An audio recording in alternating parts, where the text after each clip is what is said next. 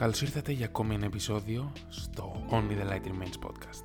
Είμαι ο Chris και σήμερα θα δούμε τους τρόπους που μπορούμε να βελτιώσουμε την επικοινωνία μας. Ο Αμερικανός συγγραφέας αυτοβοήθειας Anthony Robbins έχει δηλώσει για την επικοινωνία πως ο τρόπος που επικοινωνούμε με τους άλλους είναι καθοριστικός για την ποιότητα της ζωής μας.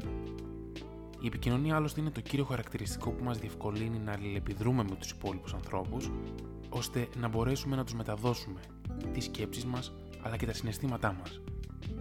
Όλοι έχουμε αντιμετωπίσει προβλήματα συνεννόησης που οφείλονται συνήθως στην κακή επικοινωνία. Άλλες φορές δυσκολευόμαστε να μεταδώσουμε αυτό που ακριβώς έχουμε σκεφτεί, χρησιμοποιώντας λανθασμένα τον λόγο, και άλλες φορές αντιμετωπίζουμε δυσκολίες στην ερμηνεία των λεκτικών μηνυμάτων των συνομιλητών μας. Για να μπορέσουμε να κάνουμε αποτελεσματικότερη την επικοινωνία και για να έχουμε έναν ομαλό και επικοδομητικό διάλογο, απαιτείται πρώτον η κατανόηση εκείνων των λεκτικών μηνυμάτων που δυσχεραίνουν την ομιλία μας, που δυσχεραίνουν την ομαλή επικοινωνία και έπειτα η αντικατάστασή τους από σαφείς λέξεις και εκφράσεις ώστε να μπορέσουμε να αποκομίσουμε τα επιθυμητά αποτελέσματα από έναν διάλογο. Να δούμε πρώτα την μη αποτελεσματική επικοινωνία. Ένας αναποτελεσματικός διάλογος χαρακτηρίζεται από εκφράσεις όπως «Είσαι αυτό», «Χρειάζεται να κάνεις εκείνο», «Πρέπει να το κάνεις αυτό», «Καλύτερα θα έπρεπε να γίνει έτσι». Οι παραπάνω εκφράσεις μπορούν να έχουν αρνητική επίδραση στο συνομιλητή ή αλλιώς στον δέκτη του μηνύματος, διότι μπορεί να θεωρηθούν ως κριτική και ως επιβολή.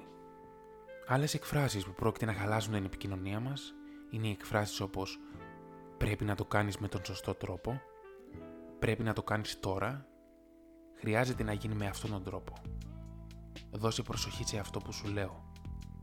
Δεν προσπαθείς πολύ ώστε να γίνει αυτό το πράγμα. Επιπλέον υπάρχουν οικουμενικές εκφράσεις που έχουν ως σκοπό να επιπλήξουν το χαρακτήρα και τη συμπεριφορά άλλων ανθρώπων, συνήθως με αρνητικά αποτελέσματα ως προς τον δέκτη.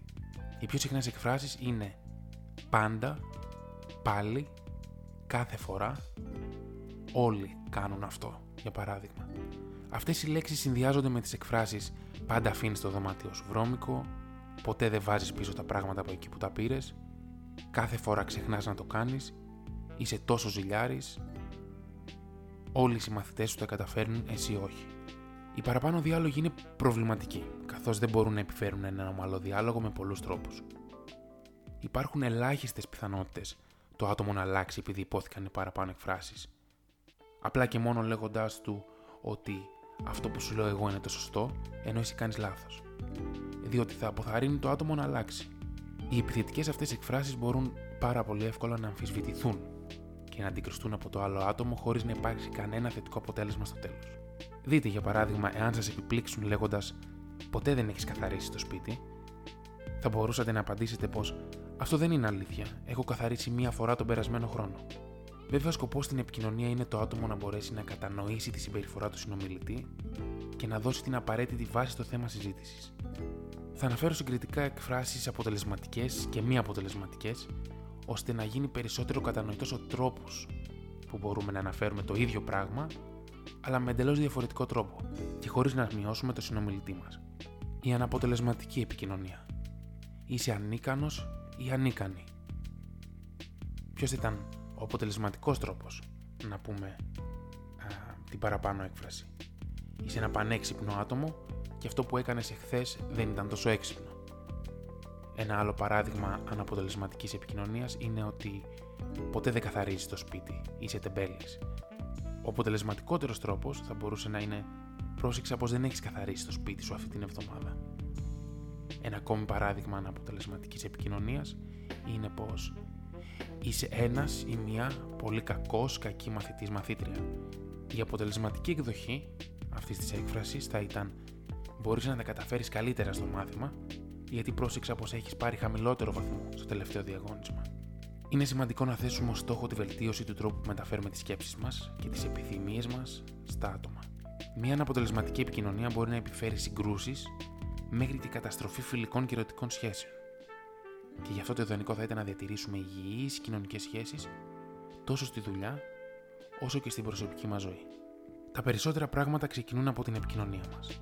Είναι ο βασικός τρόπος να επικοινωνήσουμε με τους δικούς μας ανθρώπους, με άλλα άτομα στο κοινωνικό μας περίγυρο. Και αν το σκεφτούμε, είναι σημαντικό να προσπαθούμε να μεταφέρουμε τις ιδέες μας, τις σκέψεις μας στα άλλα άτομα και να πάρουμε κάτι από μια συζήτηση. Αν χρησιμοποιήσουμε όλους τους αναποτελεσματικούς τρόπους επικοινωνίας, στο τέλος της ημέρας κανένας δεν θα έχει κερδίσει τίποτα απολύτως. Σας ευχαριστώ που μείνατε για ακόμη ένα επεισόδιο εδώ μαζί μας στο Only the Light Remains podcast. Ελπίζω να είστε όλοι και όλες καλά και τα λέμε στο επόμενο επεισόδιο.